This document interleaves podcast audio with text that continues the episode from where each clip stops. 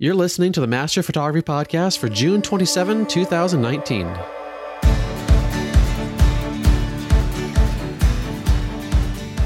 Welcome to the Master Photography Roundtable, part of the Master Photography Podcast Network. You are joined by thousands of photographers listening to this show who are all on the same journey to master their photography.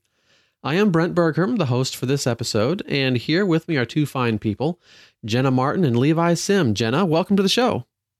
Thanks for having me. Good to be here. Yeah, and Levi, you as well. Thank you for being here. Welcome to the show. Thanks for having me back. It's always a pleasure. Yeah, awesome. I'd like to start off each episode with just a little bit of sort of catching up with what we've been working on. And Jenna, actually, this is the first time you and I have uh, met. You know, we, we have yet to even meet in person, but really just looking at what we've been working on. So just catch us up on what you've been working on photographically, just a little tidbit of something that you've been working on recently. Um, you know, I uh lately I I specialize in underwater portraits, which is a weird thing to specialize in Montana, but yeah, it would be.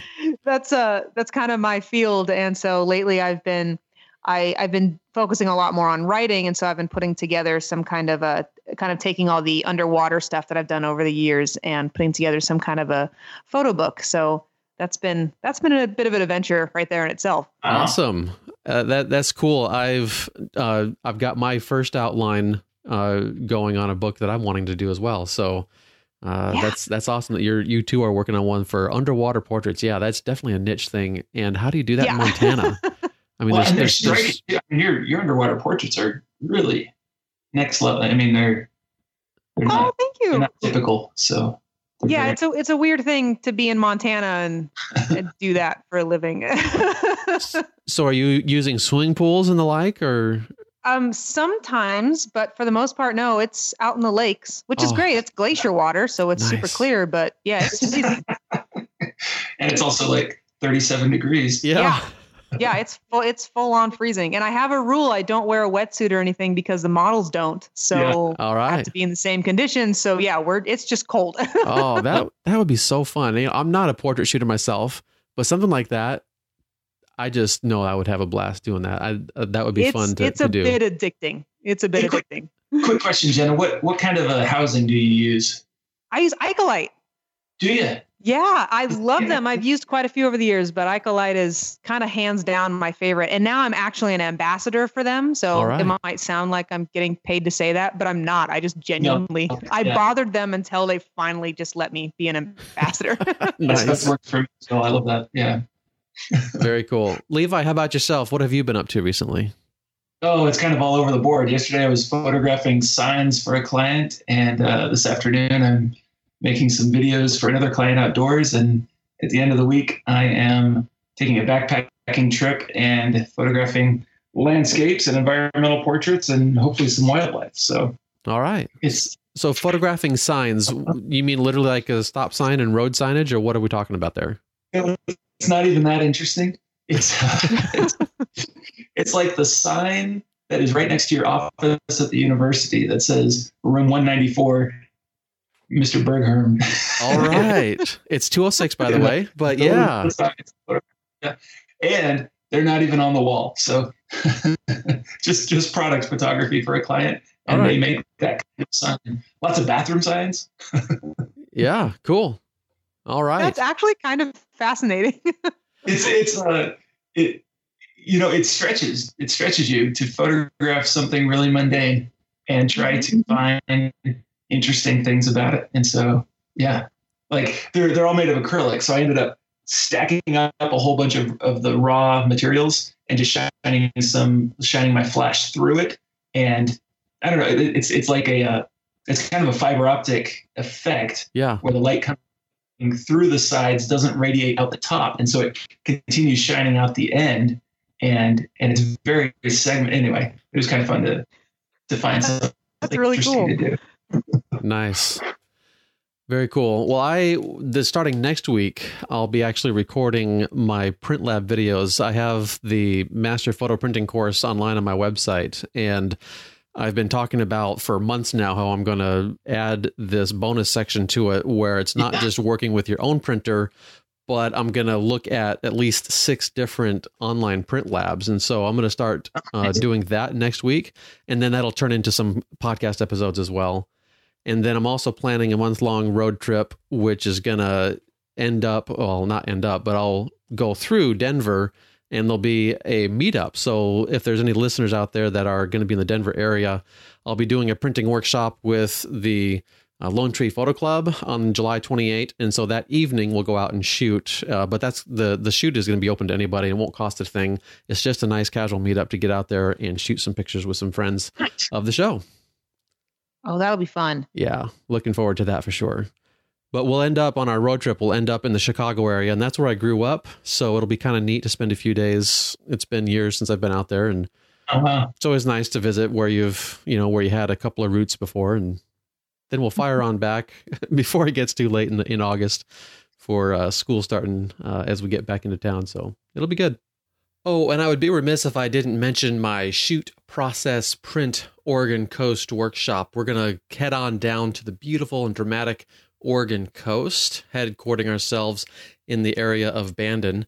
It's a nice place where you can get a little bit north, a little bit south really easily. There's just tons of great stuff to shoot. And what we're looking to do here is just experience everything from photographing, setting up the shot, talking over our compositions, and getting it all worked out as best as we can out there in the field. And then we look at some post processing and, of course, making some awesome gallery quality prints. You know, Christmas is coming up and maybe it'll make a good gift for somebody. Uh, or you can just turn your living room your garage, your bedroom, whatever, into a gallery of your own prints. So it's an awesome opportunity to come and just learn so much about all these different aspects of photography. So really looking forward to doing that. That'll happen the last week in August. So I'll get home from my road trip. I'll spend about a week at home recuperating from that. And then we're heading on out to the coast. And all the info, and you can sign up and everything like that. It's all there on my website. So head on over to my website, brentbergherm.com, and you'll be able to find out more. And of course, you can reach out if you happen to have any further questions. Nice. All right, so let's take a look at our topic today. Today's topic is talking about or defining photography jargon. And I've written down some items in the show notes that we can follow along with as we discuss. But I really just, you know, as we define some of these items, I just really want to say let's just talk about them. You know, uh, if you yeah. have ideas for how to better explain it, I think that's wonderful that we have three of us here to hopefully unpack these terms. And this is definitely geared more towards the beginner uh, photographer, where if you have been shooting for 10, 20 years or what have you, you know, this will probably be review for you for sure. But if you've only been shooting for a couple of years, I'm pretty sure there's going to be something that you're going to learn here. And hopefully everyone can appreciate that. So yeah, this will be a fun. Yeah. So the first one on the, and I should say too, um, this comes almost directly from. I added a few items, but this comes from some listener suggestions. So I went to the Facebook group, and uh, about six weeks or so ago, I just kind of put it under the guise of quote doing research, and I put the question out there saying, you know, when it comes to photography terms or the language of photography or something like that what do you guys wish you had known about or you know what what do you think about? And so these a bunch of these were just recommended from the listeners uh, and then i added a few more as well. So let's get started. And the, the first item Perfect. is the the term of a stop. We might also say stops or f stops so quite literally that comes from the idea of an aperture ring or maybe even your your shutter ring on older cameras when you know when it clicks into place and that's where it stops. That's where the setting stops, and that's where um, what we're dealing with with light, whether it's allowing in more light or allowing in less light. So, Levi, take it from there. Yeah. Um, well, let's let's do. I'll, I'll, I'll talk about shutter speed then, and um, fortunately, as you're working with your camera, if you tick the shutter speed one tick, that's that's an equal amount of light change as ticking uh, turning the wheel for the aperture one tick or turning the ISO one tick. So your your camera's got you balanced out really nicely. Yeah. Uh, and and usually right now most of us talk about thirds of a stop because for every three ticks of your wheel, it's going to change your um, exposure one full stop, which is which is a halving or a doubling of the amount of light. So going from uh, one one hundredth of a second to one two two hundredth of a second is half as much light because you're letting light in for half as much time. Or going to one fiftieth of a second is twice as much light. So that's a that's a full stop change. But in between there, we can go to you know there's there's one two fiftieth, one uh, three twentieth, and then four hundred. And so each of those little ticks is set to a third. Now on some cameras, your default setting is actually at half stops, and I would recommend going in and changing that to third stops. Half stops is is kind of a I'd say like a 1992 method. I think modernly everybody's using thirds of a stop. Yeah. And and some commercial photographers when they're working with with strobe lights and things, they they really prefer to adjust those in tenths of a stop. Now they're only adjust their their lights in tenths of a stop, but they the cameras all all tick along at, at a third of a stop. So so yeah, going from one two hundredth of a second to one four hundredth of a second is half as much light coming in the camera, and um, and that's a that's a full stop change. Yeah, and I think that idea of, of you know emphasizing you're either doubling or having the amount of light, that's something that in one sense I think is fairly common when you're only dealing with one stop. But then you go two, three, mm, four right. stops, you're mm-hmm. doubling it every single time. And that puts you on this more logarithmic scale of representation of it because when you change three stops, you're actually putting in eight times the amount of light. Exactly. And, and so we can think linearly when we're doing our stops, but it's not linear. It's actually logarithmic in its uh, in how much light as a quantity of light. But thankfully, like you mentioned, you know, you, you the the ticks are equal. So if you yeah. do one tick on the shutter, you do one tick on the ISO, what have you, then they just balance each other out, and that's that's wonderful. That's awesome.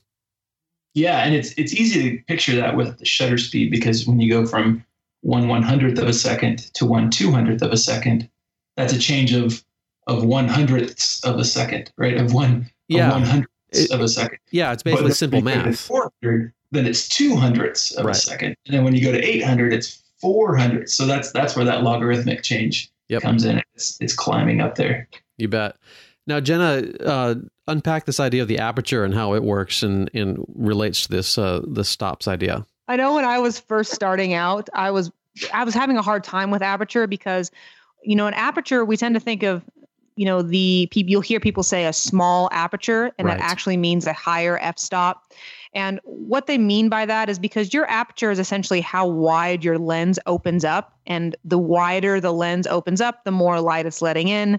And the narrower the lens closes down, the less light it's narrowing in. So I tend to think of it as a funnel. So yes. the very top of the funnel is like a low aperture. And that would be considered your f2.8 or something like that and then the very tip of that funnel where just a barely a little bit of stuff gets through that's where that tiny bit of light gets through that's more like an f22 so right. even though it's considered a wide aperture that would be your smaller f-stop so I, I, think sometimes that kind of gets a little confusing between when say someone says oh you want to shoot at a high f-stop it's a low it's like a it's a small aperture but it's a high right. f-stop and what that really affects is all your depth of field, which I think we talk about um, later in the podcast. Right. But I would definitely say my style of photography tends to lend itself towards I love blurry, out of focus, weird photos because I, I specialize all in kind of fine art side of things. So, you know, aperture, playing with that aperture of, you know, open it up super wide and then just see what you can do with it um, at something like that where it has a crazy tiny depth of field um, playing with that. And then shooting it very very small aperture that's where you're getting everything essentially in focus. And I think it's really important to put your camera over in manual and start playing with those things as it relates to shutter speed because you'll start seeing how, yeah, you open up your aperture just one or two stops wider, and all of a sudden there's this huge rush of light, and you have yeah. to figure out how to change that according to your shutter speed and you know a few other things. Good stuff. Yeah, uh, you guys have said a lot of things that uh, really resonates with me because I just finished my principles of photography class at the university, and where I have people that are just hardly even they you know hardly even snap on their cell phone, let alone a quote unquote real camera. and it this idea of wrapping our minds around this thing that we call the exposure triangle we just basically talked about two of those ideas of, of what we call the exposure triangle it can be really kind of um, daunting i guess especially when you get to that aperture you mentioned you know because you have an inverse of those numbers that we read off but that it's because it's a it's a what the true value is is that it's a um, it's a fraction so it's f mm-hmm. divided by 2.8, 5.6, 4, whatever your f stop is.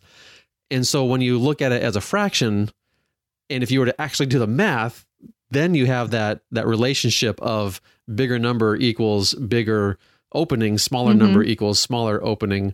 But we tend to get rid of that top part of the fraction and we just go with the lower part of the fraction, what it's being divided by.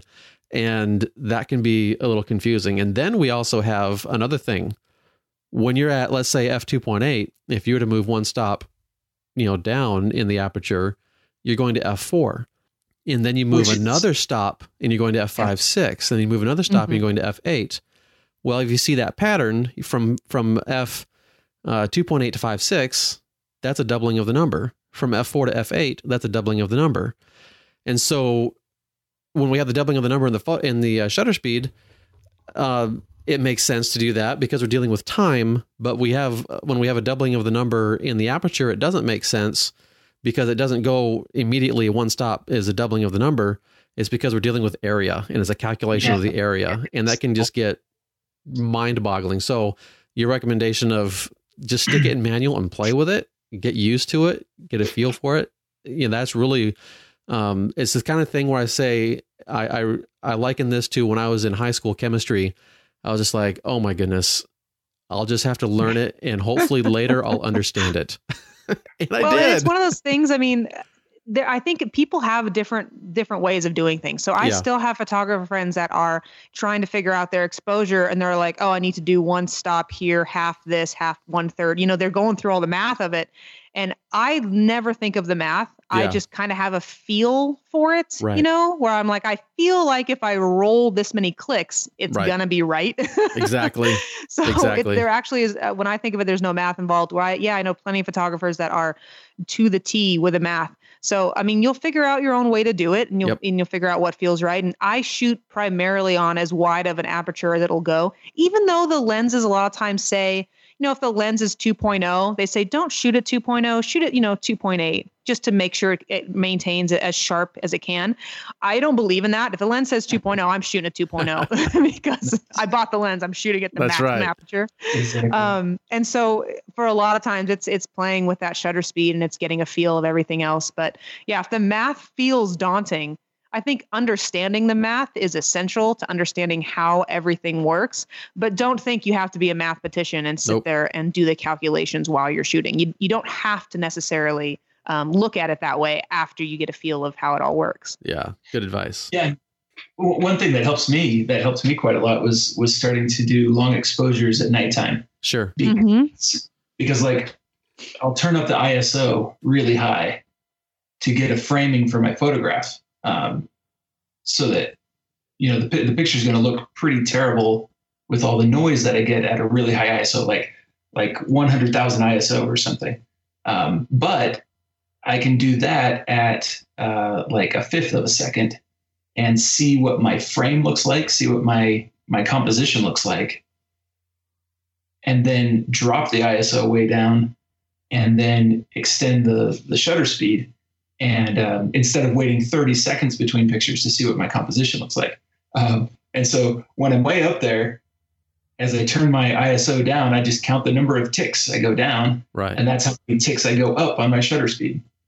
See, that's perfect. That's brilliant. yeah, like, and and that's all that you just need to know. Simple addition. I went down right. three here, and I got to go up three there, and that's all you got to do. Exactly. It doesn't matter what the number is. Yeah. Uh, at least when you're in a tripod, it doesn't. yeah, so let's talk about ISO just a little bit too. This is the. Are we teaching your class right now? Is that why you're recording? Is this? no. the class is over. It's just I happen to think about it. Hey, you guys are you're you're sounding familiar here I just yeah. You're, you're gonna set a boombox on the table for this section next semester. Maybe yeah. Well, maybe if I if I get sick or something, I can just say here, listen to this. Exactly. this is all you need. Oh, uh, with the ISO, that is basically the relative sensitivity of your sensor. So, how much light is needed to get what we would consider a proper exposure? And you, if you have it less sensitive, then you need more light coming in. If you have it more sensitive to light, then you need less of it to get a good exposure. And those are represented in whole numbers, uh, usually uh, starting at 100. Some cameras will start at 200. Some will start other places, and you can, you know, they, they vary uh, with exactly where they start. But when you double the number, like from 100 to 200, you're making it twice as sensitive. And then when you double it again to 400, again, it's twice as sensitive as it was at the 400.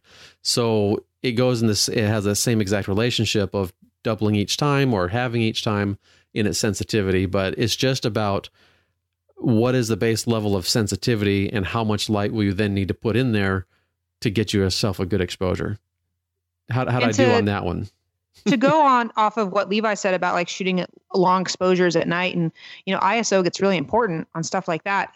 I this is a big part of shooting underwater because yeah. water cuts out about five sixths of the light. Sheesh. So it looks like there's a lot of light down there and there isn't. Right. When you drop below the surface, it's just instant dark essentially. Yeah. so you can kind of see. But for the most part, it is really dark. And then if you go down another foot or two, I mean, it the light just drops off at a massive rate. So ISO, when I first started out, like shooting um, shooting with a camera that has not not very high ISO capabilities, that was really affecting anything I was doing down there because you can't open up the aperture too wide because you're moving and your subject you're both moving at the same time, so it kills your depth of field. So you have to have somewhat of a stopped down aperture. You've got to be at like f4, f5.6, or you know a higher aperture um, in order to create the depth of field you want. And because of that, you have to have some kind of camera with an ISO capabilities that you can raise the sensitivity to a certain level. Otherwise, it's just grain and blurriness, and yeah. you don't really get a lot of what's going on down there. Yeah, good point. Yeah. At the same time, like ISO is the least, it's the last one that I worry about. Um, I choose the aperture for creative reasons, like like mm-hmm. Jenna was saying. Mm-hmm. That's that's the primary creative tool most of the time. And then, so if, if aperture is my creative tool, then I make sure that the shutter speed is fast enough to get a sharp picture at that aperture. And then if it's if it's not, then I raise the ISO to give me more shutter speed. So like ISO is basically a function of shutter speed for mm-hmm. the most part. And yeah. and then other times my shutter speed is my is my creative control where like if I'm photographing the stars and I want them to be I want streaks then that's that's important to me. Or if I'm if I'm doing second uh, shutter flash portraits and I want movement and then a sharp subject, then that that shutter speed is is really important. And so I'm just moving the ISO to give me the shutter speed that I want with the aperture that I need. And I, and I'm the least worried about it. Sure. Like I deliver pictures at 3200 ISO all the time and I'm shooting a micro four thirds sensor. Oh, I've shot it. I shoot it probably close to 10,000 sometimes yeah. underwater. I mean, I will crank the crap out of that thing if I need to. yeah. Like if, if, Plus, if, you really need to fix it, there's fixable tools out there, but there don't, is. don't worry about it. And plus, you know, I kind of, um, because I like things that are a little bit blurry or distorted or uh, that kind of odd imagery, imagery um, I really love playing with a super high ISO yeah. like bring the grain bring it on bring the noise. Let's just see what it does you know? Yeah. um, if you need to put some kind of a an nd filter on and shoot in the middle of the day with a cranked iso just to see what happens uh, that's you know that kind of stuff. Nd filters aren't that expensive. I mean they're what 10 bucks sometimes?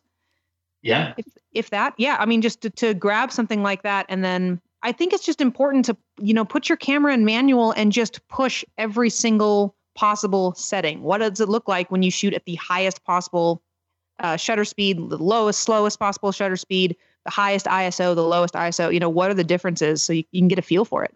Yeah, and and do it with a fixed lens so you're not distracted by zooming at the same oh, time. yeah, yeah, absolutely. Um, and if if all else fails, crank up the the noise reduction in Lightroom. Yeah, like a, like a pasty picture, and then turn it black and white and turn on the grain and now it looks like a great photograph exactly Or you can just What use did you- Craig Oh, you Bergenassi and end up with a Barbie photo. You're killing me over here. No, it's You're like, don't do any of that stuff. Actually, know, I have like- done that stuff. paper. It looks like grainy photographic paper. Yeah, yeah, yeah. Huh. I and I have done those things. It's just how do I put it? You know, Le- Levi, when you're saying you know ISO is the last thing you think about, uh, usually actually for for my style, and this goes back to where where Jenna was saying, you're gonna figure out what works for you, and so you know this is this is my my take on that. This is what works for me.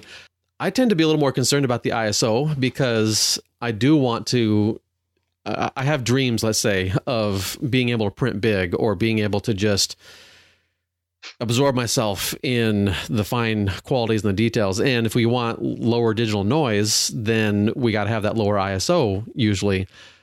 But putting all that into into context, if your situation calls for it, like you're down in the water or you know mm-hmm. nighttime or whatever the case is, of course I'm of the opinion I'm, I say push it, Yeah. do whatever you need to do to get the shot. There's no problem with that. It's just if if I'm going to go out in my standard landscape mode, my standard you know street photography mode, what have you, I'll set the ISO where I normally have a good starting point. So landscape on a tripod, 100. That's usually where I'm at. I don't care what the shutter speed is usually. And Mhm. my aperture is going to be in the neighborhood of five, six to eight because that's the sharpest that the lens is going to produce.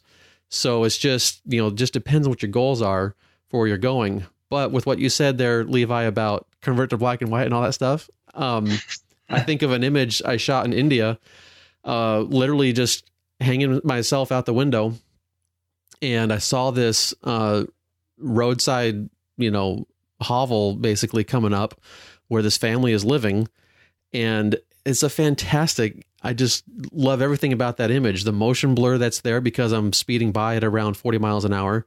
Um, but then I had a high enough ISO to to still capture and you see the details. But I totally had to do exactly what you said: black and white, crank up the noise reduction, put in some grain, and then I printed that sucker like three or four feet wide on Yeah. some nice fine art paper. Oh my! It's just like Well, that's the other thing. it's awesome. Printing it doesn't matter either. No, and it was only a 12.8 megapixel camera. It was the original 5D, so it was a really low res camera too. So, you know, everything was coming together still. Every it was just still a, a great image, uh, and and there's so much that's capable, even with 2005 technology, making it you know making it work in a large print. There's still so much that you can do. Um, it's just like Jenna was saying, push the limit so you know what you can do, and that's that's where you're going to have some successes. That's good.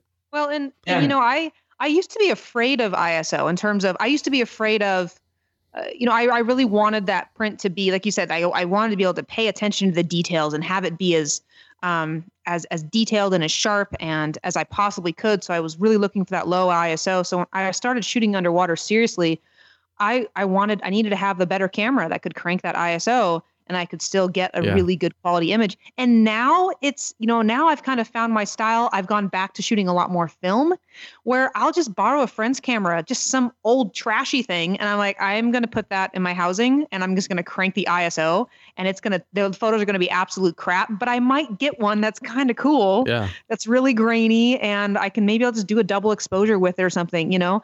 But yeah, just it's about kind of playing and finding finding what it is you like. Now knowing my style is a little more obscure and and you know, it's it's not as much of a sharp perfect image as I used to go for in the past. You know, ISO isn't near as scary as it used to be. Yeah. And Yeah. one, one thing before we move on to Exposure Triangle, there was a photographer, Bob Krist, years ago, probably 10 to 15 years ago. He did a series in Tuscany where he had 1600 film pushed to 3200 and he had so many filters and so many things in front of it. But the ethereal nature that just came out of those images was just absolutely amazing. And there's definitely good things um, to look up and um, and explore there if, for for just going crazy with whether you're film or otherwise high ISO and the like. You were going to say something else there, Levi? I think I cut you, cut you yeah, off. the the the most like to me the the fact is that a sharp, noisy picture is infinitely better than a fine-grained, blurry picture. And like that's that's what it comes down to. I need to raise my ISO Yep. to get a short photograph. See, I'll take the fine grain blurry picture. I'll, I'll take it. if I shoot a portrait and there's nothing in focus but like one eyelash, I'm in love. yes, I- well, that's the other thing, right? Is that you know I think one out of focus picture is a mistake, ten is an experiment, and hundred is a style. There you go. Yeah. No, I, I love I love it so much. I think some of my favorite photos that I shot was I how do I explain this? I was shooting through my camera through the viewfinder. I was shooting through my camera into the viewfinder of a toy camera, and then yeah, it was it was really it was like I was combining three cameras in one long shot, and it was it was basically going through all these different um, lenses, and it, it was Nice. very odd. I was just playing, and I love those photos more than anything. Like it was it was just fun, you know. Cool. Yeah, So this Yeah. next one, this is number two finally. Exposure triangle. And that is really just about these three items we've talked about the shutter, aperture, and ISO. And so if you hear that term exposure triangle, we're just having a relationship and recognizing the relationship that all these things have on your exposure. And it's just about matching them. Like Levi said, you know, two or three ticks on one, then you take away two or three ticks on the other. I guess the only thing you got to make sure is make sure you're going the right way because if you go two or three ticks on one and as you go three ticks on the other, then you've overexposed the shot uh, by two stops instead of equaling out the the exposure. But anyway, uh, the exposure triangle is that that relationship of those items. So Levi, uh, tell us a little bit about the histogram. So just kind of trying to grow uh, somewhat naturally, I guess, out of exposure because histogram is certainly related to exposure. And so, uh, give us this idea, your your two cents worth on this idea of the histogram, and in particular, using it in camera. sure. It's it's just kind of a graph that shows you how bright different areas of your picture are, and there's there's five segments to it, and and the dark side of the graph is on the left, and the bright side is on the right, and um, and then you've got this these lines, th- this mass of of brightness that goes up and down in each of these different segments from the left to the right, and the like the if you took a picture of a gray piece of paper, it would have this nice little bell-shaped curve in the middle, Sure. uh, and and that's you know that's fine. People have often said, but look at the histogram; it looks terrible. But like a histogram doesn't tell you anything about your photograph except how bright certain things are. It has nothing. It it doesn't know that you're photographing a black horse on a black backdrop, which in that case, all the all the vertical lines in the excuse me in the histogram should be to the left, and it doesn't know that you're photographing a a bride in the snow in in a white dress, in which case almost all the vertical lines should be to the right, uh, crammed up against that far right side. Um, and so it when you do have things crammed right up against the far right side and touching the far right side, that means that you have things that are are overexposed or or clipped, and there's no um, there's no changing the information that's there. You won't be able to change the brightness of that. It's just white. And conversely, if it's over to the left and it's clipped to the left, you will have uh, just solid black areas in your photograph. And so, you know, ideally, we're trying to get something that's not quite solid black. So you've got a little a little latitude to play with it in in software, and something that's not quite clipped to the right. So you've got some latitude to play with it in software. Interestingly, 80% of your photograph is in the the right 20% of that graph. And so You just went and confused everyone there. I'm fixing it.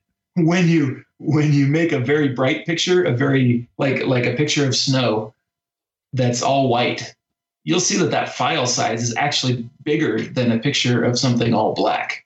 And there's just a lot more information that your camera can can take in in a bright photograph. And there's less information that your camera's taking in in a very dark photograph. And and this speaks uh, to that logarithmic scale that we were talking about uh, of how light is interpreted and stored by the camera. But also, uh, I'm going to go back to something you said. You know, if you photograph a gray piece of paper, you could do that with a white piece of paper too.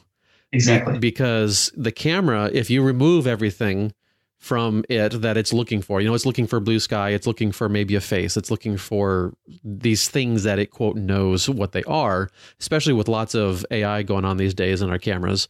But if you remove all that information of what the camera is expecting and you just give it a white piece of paper, the light meter will want to by default put that in the center. And, And that, and that means it's gonna that histogram's gonna spike in the center. Right. You've got to tell your camera this is white and it should be bright. It should be way over here to the right. Or if you're photographing that black horse or a, a groom in a black tuxedo in front of a uh, the shady side of a blue spruce tree, then you've got to tell it no, this is a dark photograph. It should be over here on the left. So Jenna, let's let's continue this idea with the histogram and this idea of exposing to the right, or anything else you want to add about the histogram too. You know, I would say just to, you know, I, I think I think sometimes it's intimidating to go against your crank camera to be looking at your histogram and Yeah, your camera is saying this is how it should be exposed. And especially if you're just starting out you're going okay this is what this is what the camera said. Um, you know you're a human being. You can look and see that yeah it's a black horse and white snow this is yeah this is the camera is clearly reading all of this white snow and saying this is way too bright. You have to you know stop this down. When in actuality you know that's not the case. And there are some metering options you can use to get around that. So if you use spot metering you can you can put that spot right on that black horse and say this is what i want exposed. I don't care about anything else. I just want Right. this black horse to be exposed where you have to be careful is like levi said to make sure nothing is getting clipped otherwise it's just going to turn out as a perfectly exposed black horse on a piece of white paper instead of looking like it's in snow you know, there's not going to be any texture or anything there. So I think as long as you are making sure you're not to clip, you should be okay. But don't be afraid of of pushing this. I I think underwater I shoot I would guess probably 90% slightly overexposed to the right. And it's because there is so much crap in water, so much backscatter and particles and everything that to shoot at the proper exposure and then try and pull some of the shadows up in post, it Right. brings out so much crap. It is just, it doesn't look good. Whereas if I slightly overexpose and then in post, maybe I have to darken those shadows slightly, it's fine. Everything's completely fine. That still results in a good image. So I probably expose, overexpose, and push to the right. I would say in the underwater work, probably about 90% of the time. It's pretty common that I do that. And I also, there was a, photographer that I can't for the life of me, I can't remember his name. It was years ago that I heard it. Uh, He was on an interview with some photographer where he was talking about how he overexposes his images quite a bit. And he said, you know, when you're shooting into the sun, you're shooting into into the sun, it, you know, to have it all be a perfect image, he didn't think that was very true to life because when you're looking into the sun, it is too bright. You don't see a lot of what you're looking at. You know, it's it's too bright, it's too much. And he liked his photos to reflect that. So he tended to overexpose um, as much as he possibly could in a situation like that because he likes that idea of it being true to life and being very um, he does that that a lot of the image would be distorted because of all that light. Hmm. So I think it comes down to a lot of personal preference and you know being being okay and and having enough confidence in yourself to kind of go against what your camera says once in a while and to to get the image that you genuinely want. Sounds good. Amen. And, and Levi exposing to the left, that idea you you kind of touched on a little bit, but what would be a a scenario to where you would expose to the left? Um, yeah, where where it's a dark photograph anyway. Like my camera just sees the scene and it says, "Whoa, that's too dark. Let's make it gray. Whoa, that's too bright. Let's make it gray." And so, anytime the picture is is a little darker, which is like grass is like minus two thirds, um, it should be darker. Uh, trees should be darker. Um, people wearing black clothes or having dark skin should be darker. Um, and so anytime I've got a dark photograph, I try to make it a dark photograph. And and I like that kind of moodiness. My Mhm. my portraits are typically dark, um, very like I like a, a a dark gray or dark brown backdrop with the with a, a face popping out kind of thing. Um, and I just lost the thing I was going to say, but uh, yeah, you, you don't need to worry about what your what your camera meter is telling you. Oh, that that's what I love about shooting a mirrorless camera. I, I, Yeah. I use Panasonic cameras, and I see in my viewfinder how dark the photograph is right now, and having that immediate view in my eyeball lets me lets me you know finish the vision I've got in mind. right Mhm. now. And so I, I love to be able to see what the photograph is going to look like before I even take it. And if you're looking through the view, the viewfinder and you're looking at it and it, you're going, "This is too dark. I should, I should expose to the left." Uh, I mean, trust yourself.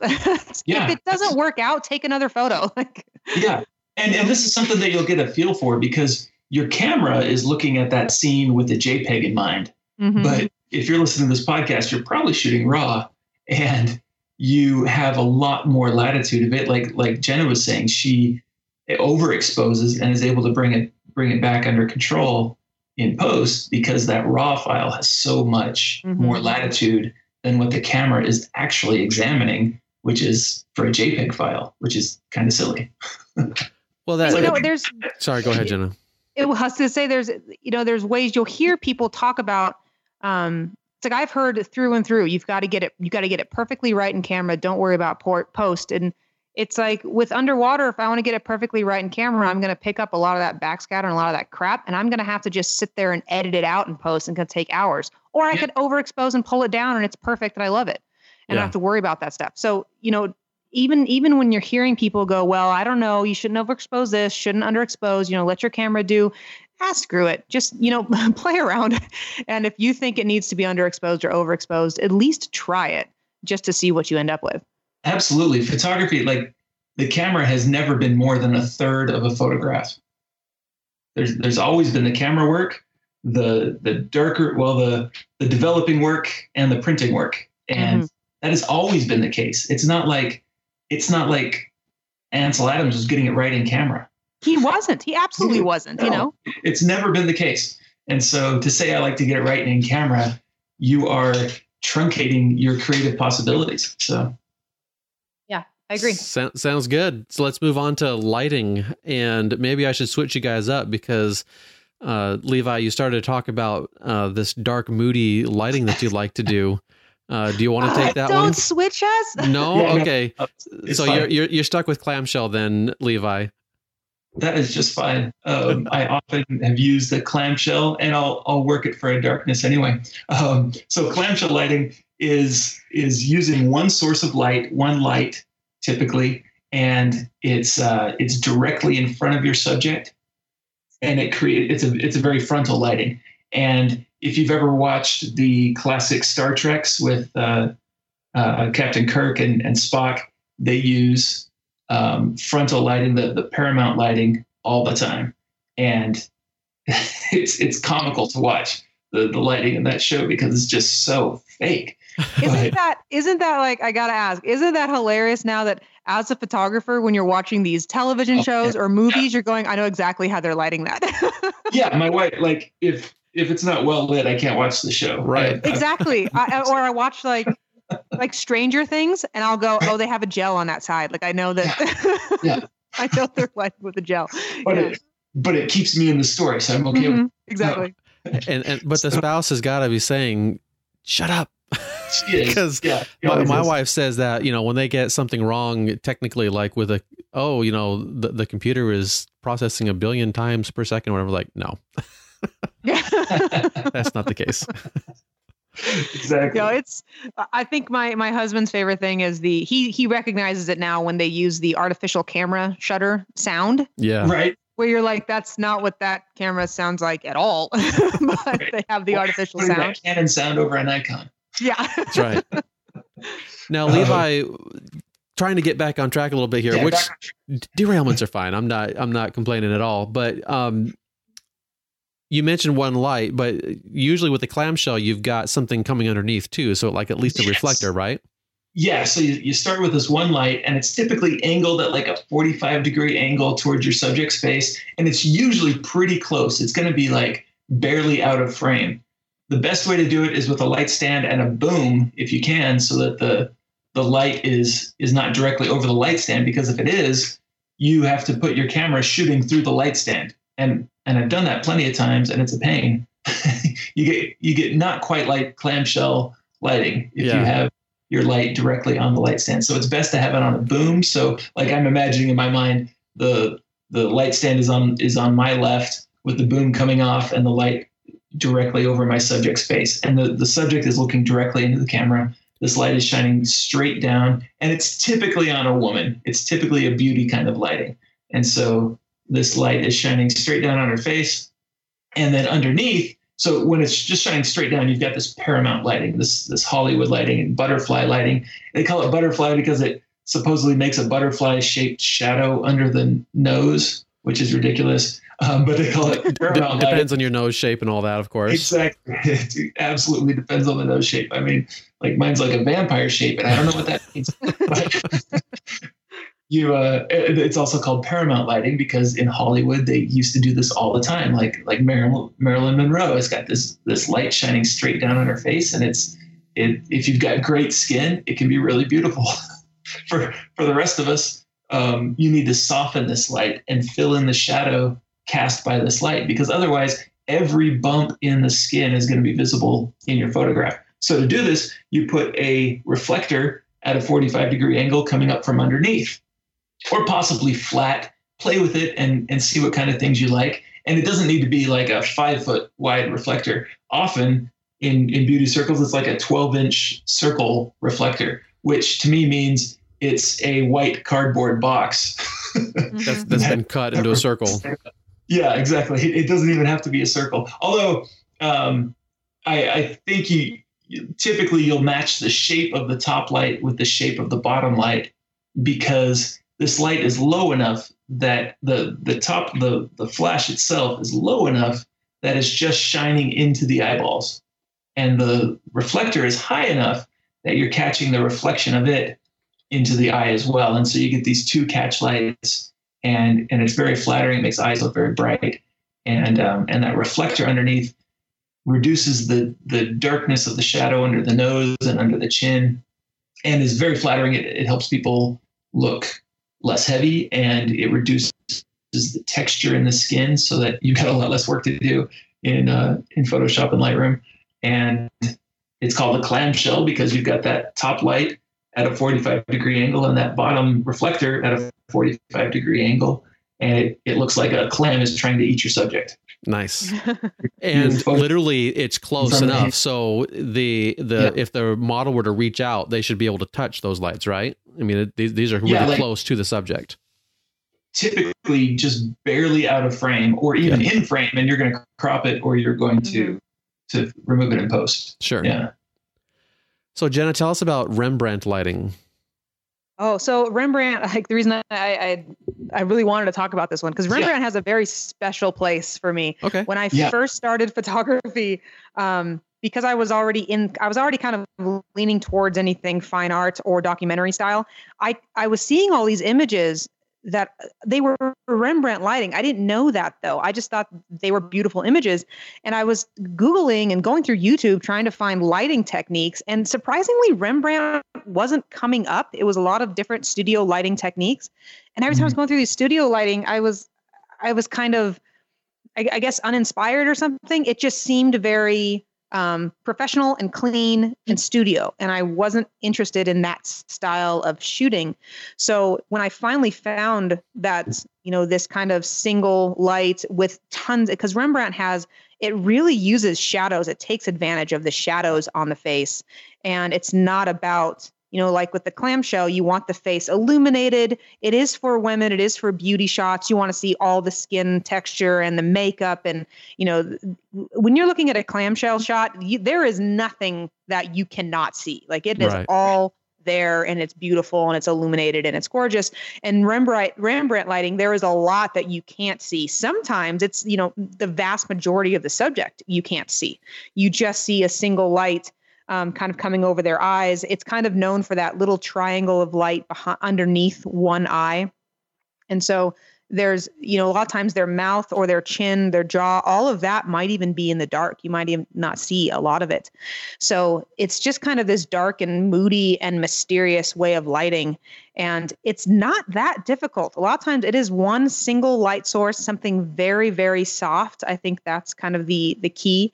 And to make sure that there's no other light coming from anywhere. So whereas, you know, you might have a fill light over here, you might do some stuff. Rembrandt is that one light coming from a lot of times a 45 degree angle, but I'd even argue sometimes it's not that. Sometimes it's even a full you know directly next to your subject if it's a window um, and you you can even kind of view it from that from that angle but I think an important part of it is that there is mystery involved. And so you're not seeing all of the background. Um, you're seeing their eyes and a little bit of their face, and then their hair kind of fades into black or their hair fades away into something. And I think one of the most important things is if there is background in your photo, if you are using Rembrandt lighting and they, you can see some of the environment, the environment has to be 100% something that is relevant to that photo. So uh, you'll see a lot in documentary work of the subject sitting in the environment that is very important to that photo. It's um, it matters where they are, and that's why you'll see the environment. Whereas Rembrandt lighting in um, where in other kind of forms, it's just the subject and the background is black or it's a single sure. dark color, and you don't see a lot of it because it really draws focus to the emotion of the picture and the emotion of that subject. It's not necessarily about creating a a um, pleasing photograph. It's about creating a striking emotional photograph. I would say. Sure, sounds yeah. good. And if could I throw in? Sure. Yeah. Camera position is is mm-hmm. essential. Like is the key to Rembrandt. So if you've got a clamshell light set up and you're shooting straight onto your subject, if you just ask your subject, so like I had my yeah, if you just ask your subject to take a step to the right, and then if you go 90 degrees to the right and photograph back, so so now you've you've got their their face is facing leftward in your frame. Now, now you've got Rembrandt lighting because mm-hmm. Because my camera is at angle to the to the light on my subject, and exactly you'll you'll never get Rembrandt lighting if you put your camera on the same side as the light. Right. yes. They have Good to be point. opposite. They have to be in in contrast to each other. There has to be uh, some angle there. Yeah. Yeah. Because you're looking for the shadows. It's not exactly. a, like it's you can't stress that enough. It's not about, you know, illuminating the face so you see everything. You know, high school senior photos, that's not Rembrandt lighting. That is no. right. You know, that's full on pretty girl everything. You're yeah. looking for it's the artist photo at the back of the book, you know, where they they look serious and thoughtful. That's usually the Rembrandt lighting that you're looking at there. Exactly. Well, and just look up the look up Rembrandt and yeah, look, like it looks like everything he painted was done in this room with a window about eight yes. feet off the floor, shining down on his subject. And and yeah, like like you said, environmental portraits are always this way because it's so interesting. It shows us the shape of the face. It shows us the the intriguing details and experience of a person. It is. You're wondering like what are they thinking? What, you know, it's it's more about that individual than it is, you know, just a general model. It's it's almost like if you could, you know, clamshell lighting is for the model. You don't really care who that person is. You care right. more about what they're representing, whereas Rembrandt it's is more you want to know about that individual. Who is exactly. that person? Yeah, Exactly. So whenever whenever I'm forced to use clamshell lighting, and I say forced, I I always have my subject step to the right, and I step to the right, and I, I shoot some Rembrandt as well. Uh, there's this there's this photograph of Jacques Cousteau. It it epitomizes. It's like it's I I wish I knew who did it. I probably do. I know the photograph. yeah, you know the photograph I'm talking I'm about. I'm somewhat familiar with Jacques Cousteau. Yeah. Exactly. Um, right and and it's it's just so typical of it and it just it's the way to go now it's not it's not a realtor headshot you know no. it's not it's exactly, not what the realtor yeah. wants to have showing their their experience and things which is silly because everyone would remember it if right. i photographed like jacques cousteau and you were on a billboard everybody would know that billboard yep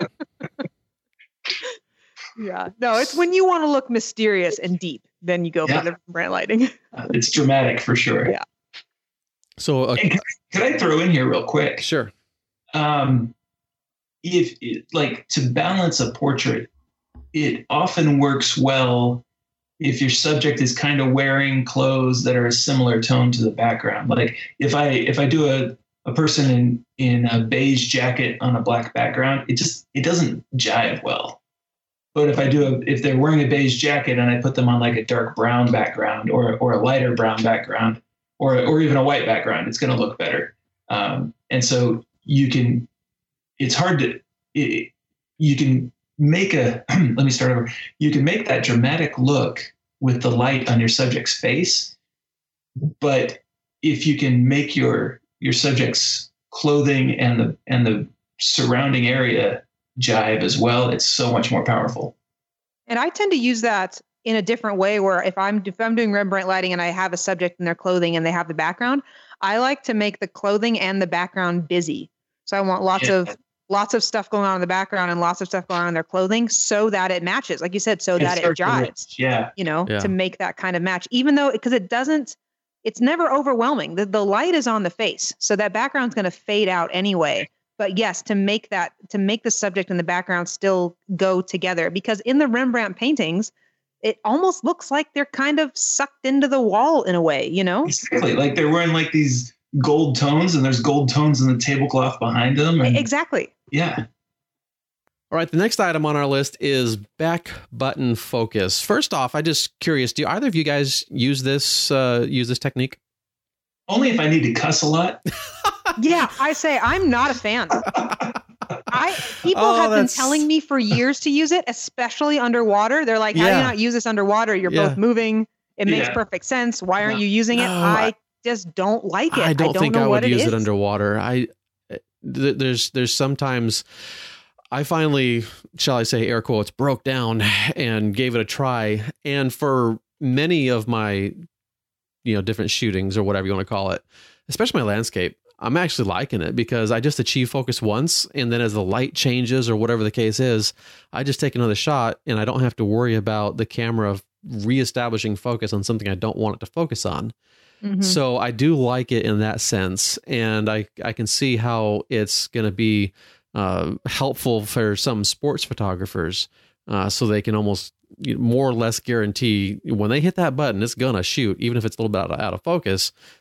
They know it's gonna shoot um, well, then I just set my camera to to release priority instead of focus priority. Yeah, you can yeah, do that yeah, too. There's, there's true. It's so many ways around it. Yeah, there's yeah. so many different ways to to kind of accomplish the same thing. Yes, I think, I think once you find, yeah, once you find one of those ways, it's not. um I don't know. I, I've run into so many photographers who are dead set on back button focus. Yes. You'd think they were a, a back button focus salesman or something like that that they want they want to convert everyone to back button focus if, if, that is their life goal. Yeah. And i just i've tried it and i'm just not a fan. Yeah, yeah I, I can totally understand that because in in some sets of some some styles of shooting i just totally not a fan either. And, I, and certainly i'm just used to uh it, it, there was one time actually when i went and i i was went out with my camera. It had been a little while and I, after i had just switched and it had been a little while I'm like this stupid thing isn't working. What's going on? Yeah. And I was like, oh yeah, I activated back button focus. How about that?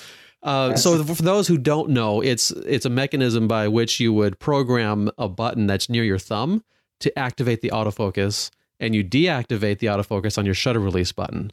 Because normally your behavior is you press your shutter release button halfway down, and then that activates the autofocus, and then you fully depress the shutter release button, and then it takes the picture.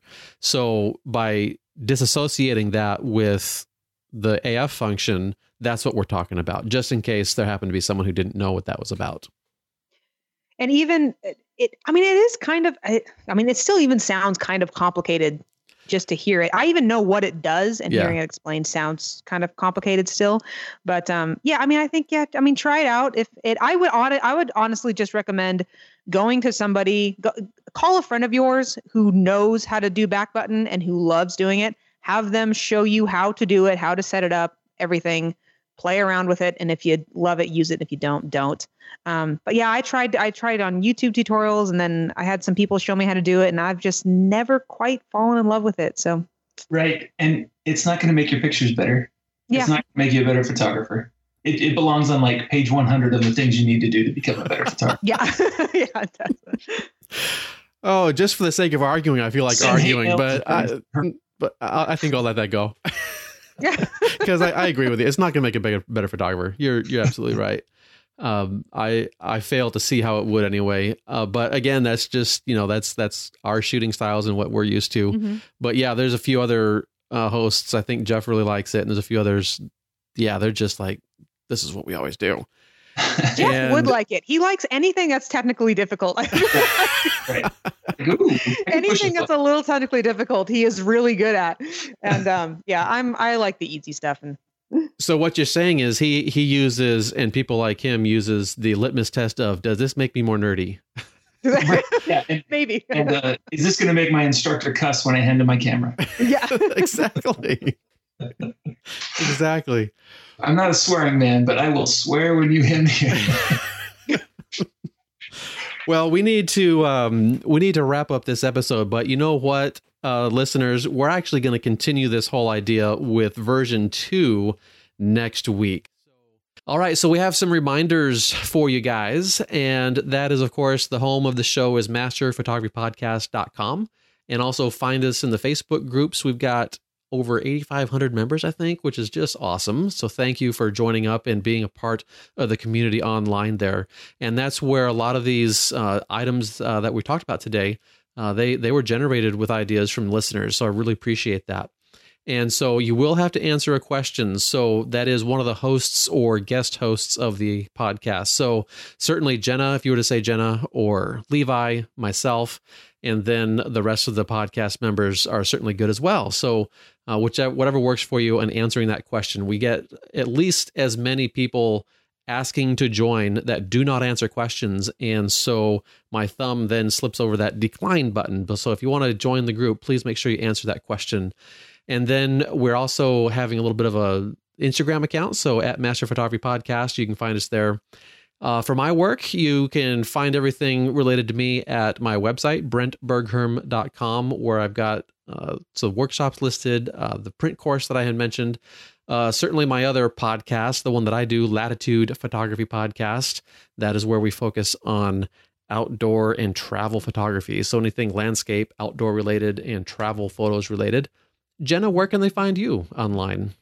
Um, my my website just jennamartinphotography.com and I'm on Instagram at Jenna Martin Photo. And then I also host the Creative Chaos podcast, which is pretty much everything on the art side of photography. It kind of focuses on creativity and artistic careers as a whole. But since I am I'm a fine art photographer and I do a lot of writing for a living. I would say it's pretty fine art photography and writing heavy. Awesome. um, and yeah, that's over. It's a there's another there's two podcasts that are under Creative Chaos name, and mine is the Creative Chaos podcast. Okay. Um, and that's over on iTunes. Very good. And Levi, how about yourself? Um, I am at uh, levisim.com and I write at photofocus.com as well. And um, you'll find me on Instagram at PhotoLevi or my outdoor and, and hunting uh, profile on Instagram is Outdoors Levi. So all right, everyone, thank you so much for being here as well, uh, being listeners and supporting the show through your feedback and your commentary. And if uh, you haven't done so recently, I invite you to share this episode with a friend. If you found something useful, share it with a friend and let's spread the love of all this photography goodness. And we will see you again in another seven days.